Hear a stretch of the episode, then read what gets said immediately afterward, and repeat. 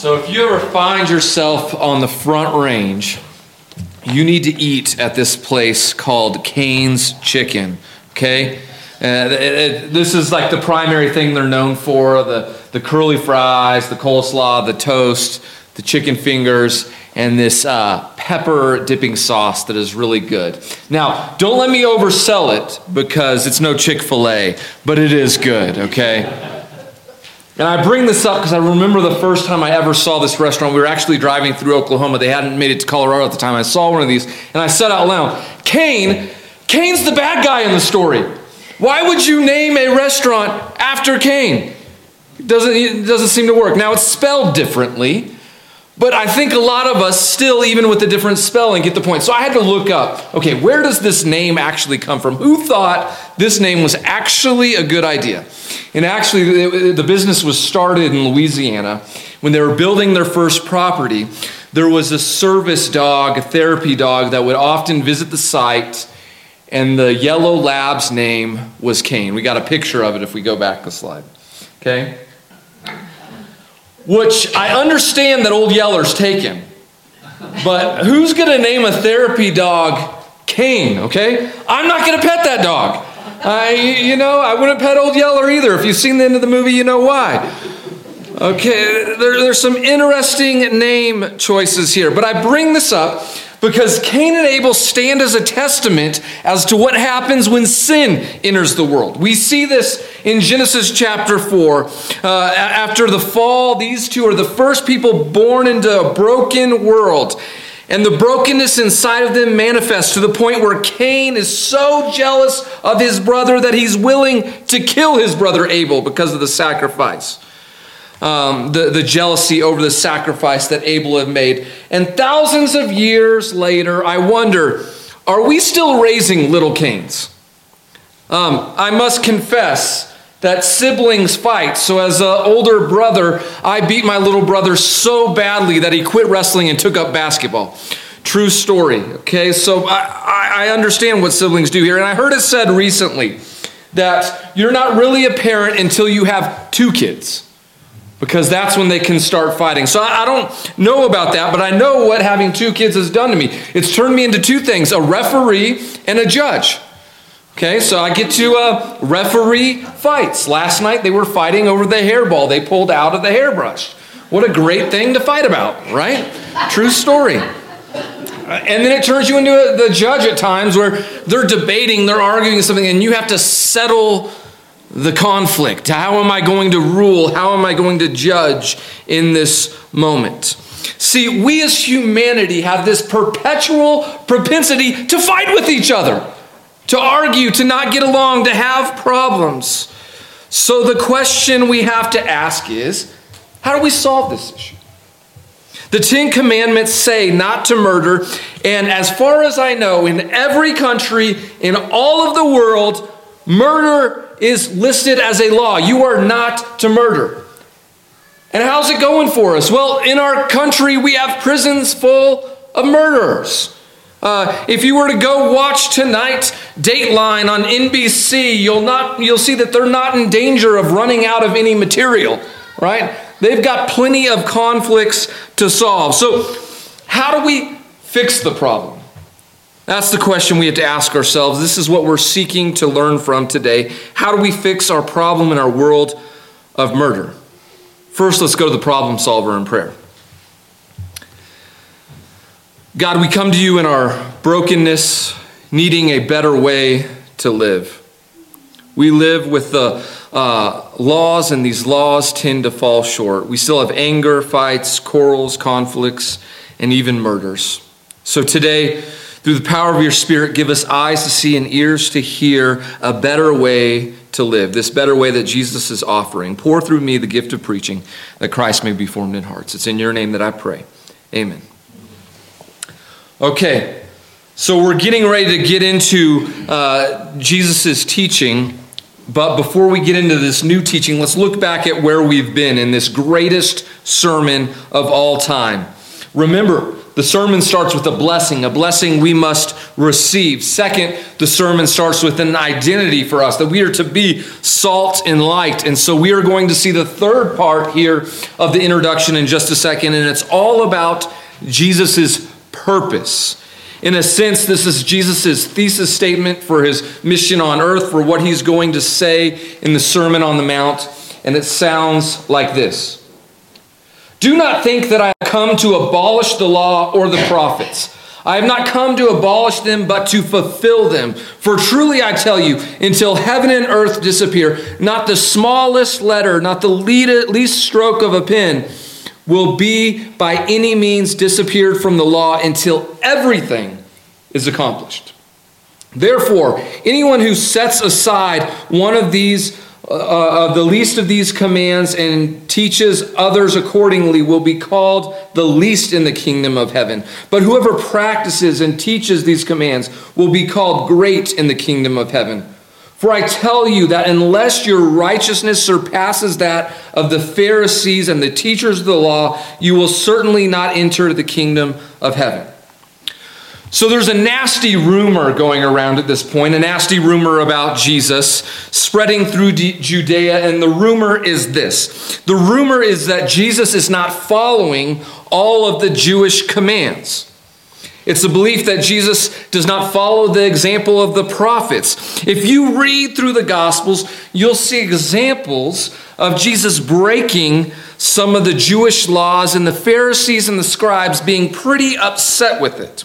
The main example I think of over and over again is Sabbath laws.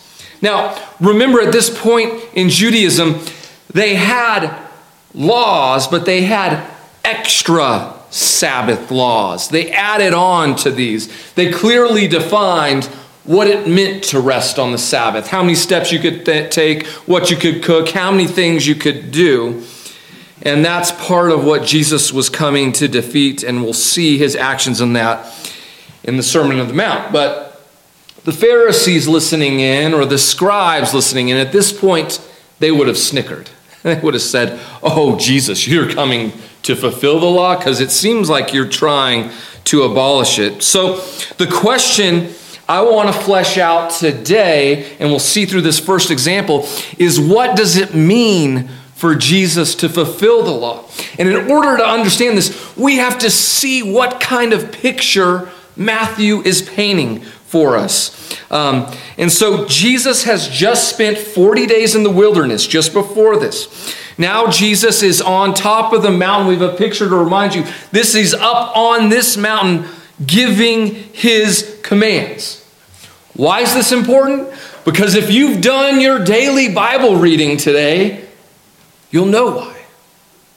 Because God and Moses went into the wilderness and they met up on top of a mountain where they made a covenant together.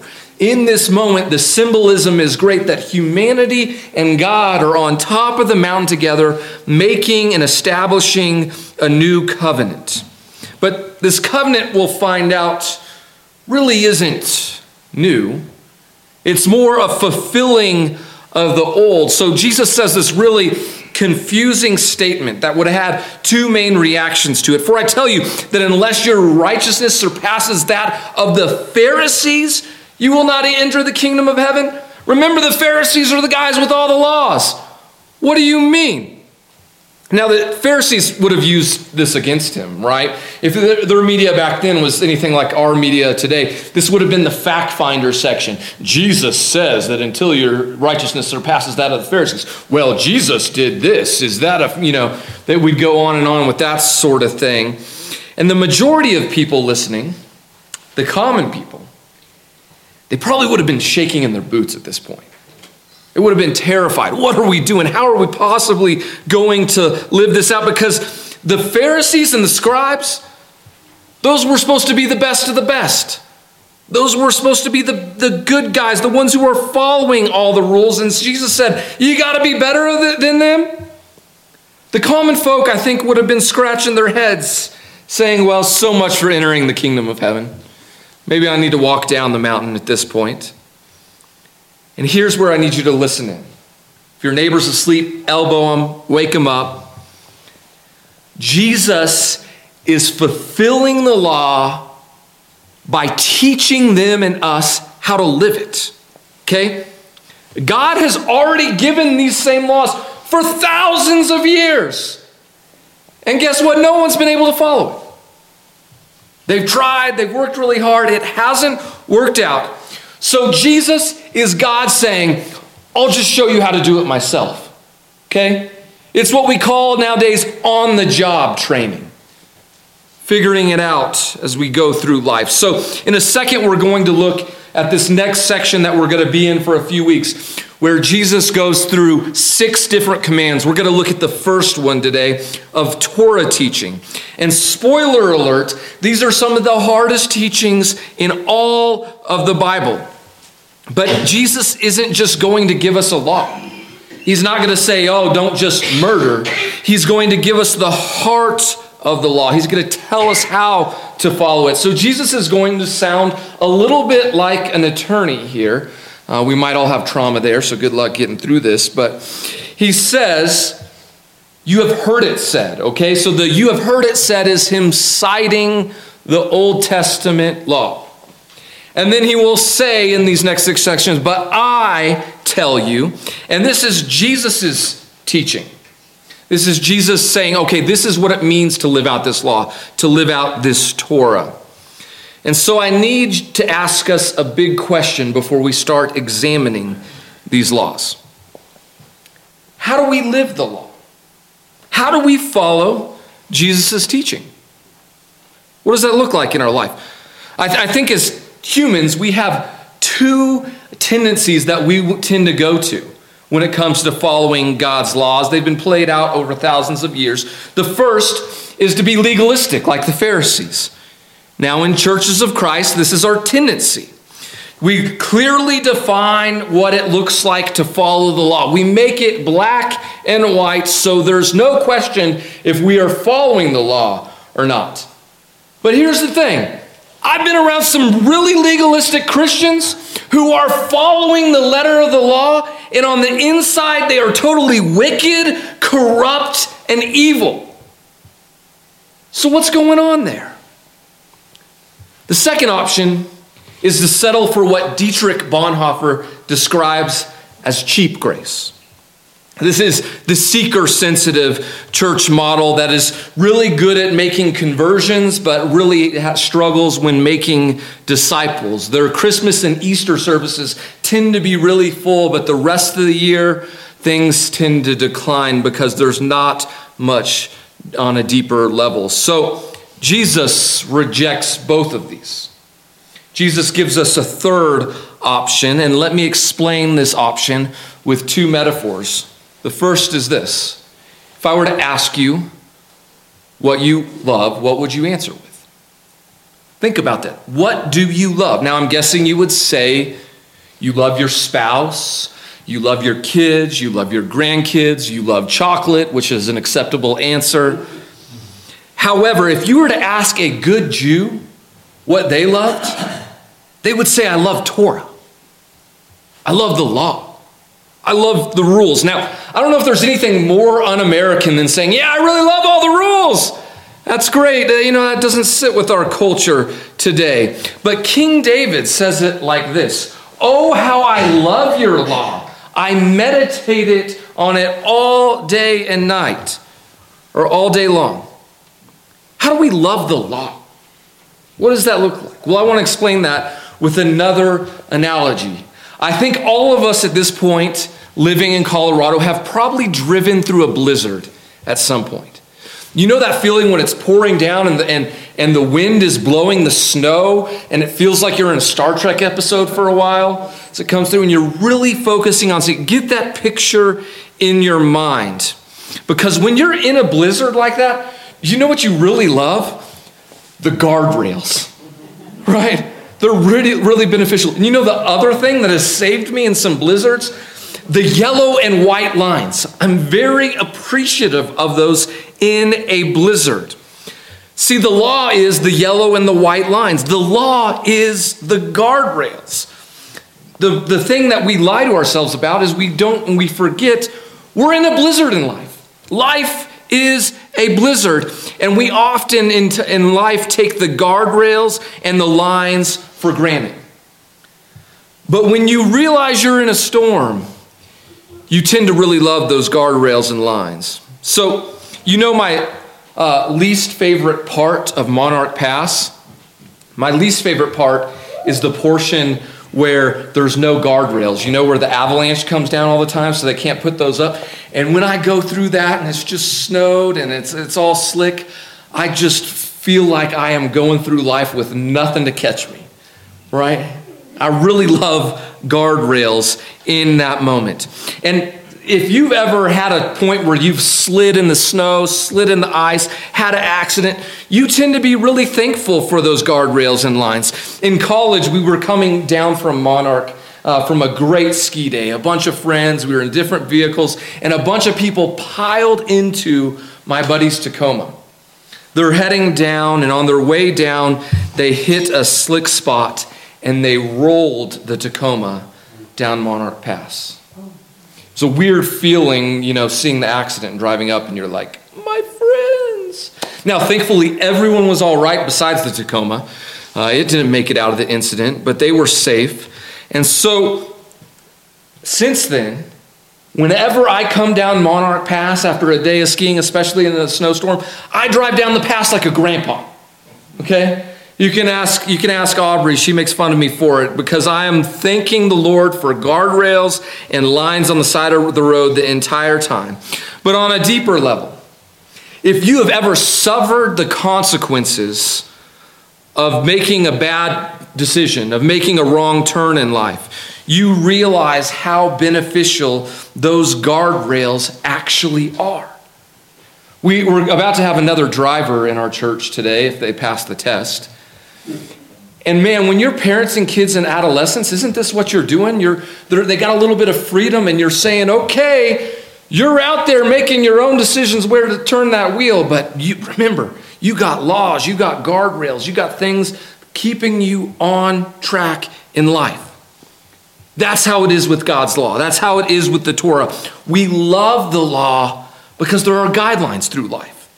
Jesus' example is the fulfillment of this. It shows us what it means and what it looks like to fulfill the law. It's how we learn to live through life. Now, now that we know that Jesus has come to fulfill the law, that we've covered that and we've covered the introduction, we need to start looking at what Jesus is actually going to teach. Buckle up with me, okay? We're getting ready to go through a blizzard and we're getting ready to find our way out. So we'll start with the first one today. You have heard it said to the people long ago You shall not murder, and anyone who murders will be subject to judgment. But I tell you that anyone who is angry with a brother or sister will be subject to just judgment. Again, anyone who says to a brother or sister, Raca, is answerable to the court. Anyone who says, You fool, will be in danger of the fire of hell. Therefore, if you have an offering at the altar and there you remember your brother or sister has something against you, leave your gift in the front of the altar. First go and be reconciled to them, then come and offer your gift. Settle the matters quickly with your adversary who is taking you to court. Do it while you are still together on the way, or your adversary may hand you over to the judge and the judge may hand you over to the officer, and you may be thrown into prison. Truly, I tell you, you will not get out until you have paid the last penny. Now, last time I checked, I hadn't murdered anyone. So I'm feeling pretty good about keeping the Ten Commandments, right? I at least have one up on Moses. And hopefully, when I look at all of you and I think and where you're standing at, hopefully you haven't murdered anyone either. So we can look at the Ten Commandments and the Torah and we can say, we're doing pretty good. And then Jesus comes along and says, But if anyone is angry with a brother or sister, is subject to judgment. And then it hits. Okay, Jesus, you got me. I thought I was doing well, but now I am guilty of judgment. And this is where we like to bring all of our buts to Jesus. But Jesus, did you see what they did to me? It, it hurts so badly, and I don't like it. And that, you know, we come up with all of our excuses. And Jesus doesn't even answer him. He just continues on by talking about this name calling. Jesus uses the word Raca, this slang word that you could probably see in the footnotes of your Bible. It's to call someone vain, empty, worthless. It's actually derived from the word to spit on someone. To call someone Raca was to verbally spit on them.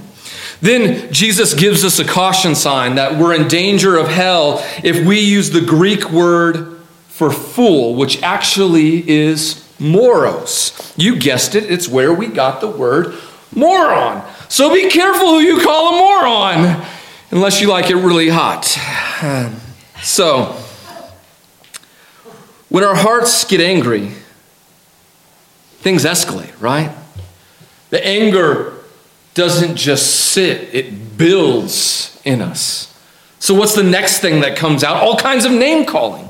We call people idiots, dumb, stupid, moron, and Jesus is telling us that even taking it that far is a sin.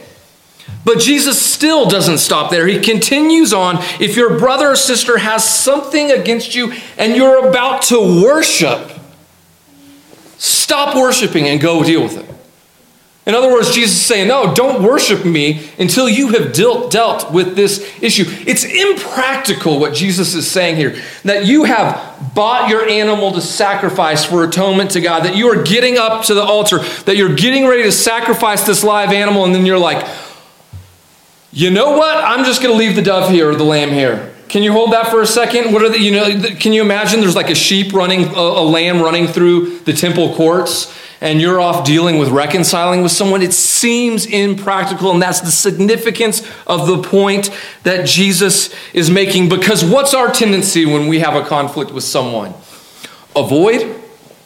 We sit on the opposite side of the room with, from them in worship service. We avoid them after service, try not to talk to them. If things are really bad, we, we go to a different church not to, not to be around them. Or even worse, we say, God, we want to follow this command, so I just won't go to church, so I don't have to be around any of those Christians, kind of thing we say to ourselves. But the goal here of Jesus, the goal is not to stop worshiping. Of course, God wants us to continue to worship Him. The goal is for us to be reconciled to our brother and sister in Christ. So here's a challenge for you. What if every single time you took communion, or what if we even came up and someone said, Hey, think about it. Is there anyone you need to reconcile with? Is there someone who has something against you? And we got up and walked out of the room and we didn't take communion until we reconciled with those people.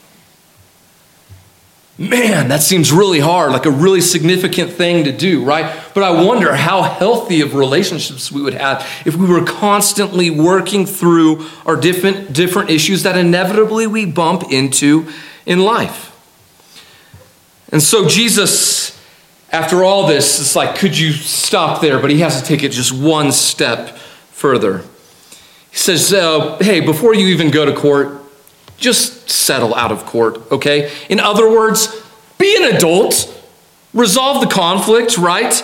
Because you might think, hey, I got everything right. It's going to go well for me. This is really going to work out. And actually, you go to court and you lose. You get everything taken away from you because of it. See, Jesus' fulfillment of the law gets to the core of the issue. For thousands of years, we've been saying, we've been making laws do not murder. And it hasn't worked well for us. So, how do we really work in the world? It's preventative. Have you ever heard of preventative medicine? Some of you may practice this. You know what this is like. This is preventative work in the world. If your heart is never angry, you can't murder someone. No one just goes from zero to murdering something. It is something that builds inside of us. It's not letting this escalate in your heart until you can't even worship God. So, we started uh, this sermon looking at Cain and Abel, and I want to end this sermon looking at what God is doing on a larger scale. See, unfortunately, history tells us the story of Cain and Abel repeating itself over and over again. And when I look at the world we are living in, I wonder if we are raising more Cains. The world can seem like an angry place. Cain had the audacity to say to God, Am I my brother's keeper? And Jesus answers it here yes, yes, obviously, you are your brother's keeper. See, our mission in the world is to save the Cains, to show the would be Cains in this world a better way to drive through the blizzards of life. Most of all, our mission in life is to silence the Cain inside of our own hearts. And this can be really hard because people hurt us, they wrong us, they treat us poorly. And so I think there's a really good perspective that Paul gives us. It sounds like this Be kind and compassionate to one another, forgive each other, just as in Christ God forgave you. When you realize you've been forgiven of much, it enables you to forgive much. So, over the coming weeks, we are going to look more and more at Jesus' plan to live and love the law on a bigger scale. Jesus' teachings reverse the ways in the world, but they do it one heart at a time. Jesus shows us another way out to live the way of reconciliation, the way of building instead of destroying. Throughout the Sermon on the Mount, Jesus is going to talk about these escalating cycles of violence and retribution. And over and over again, he talks about how things can build like a snowball. In Genesis 4, do you remember what God said to Cain? Sin is crouching at your door, and it desires to have you. Sounds a lot like what Jesus is saying here about the anger in your heart. So, what do we have to do? We have to cut it off at the beginning. The way to prevent war and murder and violence and tribalism is to cut it off at the root. And no one, no law, no person can look at the heart. Only Jesus can. But the world is healed one person at a time, and one person at a time is reconciled to God's love and God's law, and they leave their anger and their hatred and their wrath all at Jesus' feet. And so I can't help but think as we get ready to close, we've been practicing this for 2,000 years as Christians. And sure, we've made our mistakes, but I can't think about how many relationships have been reconciled because of people trying to live out these words. So many good things happening in these worlds. How many lives have been saved because of people living this teaching of Jesus? So may we do our duty, may we do our part to save the Cains in this world. Let's pray as we close.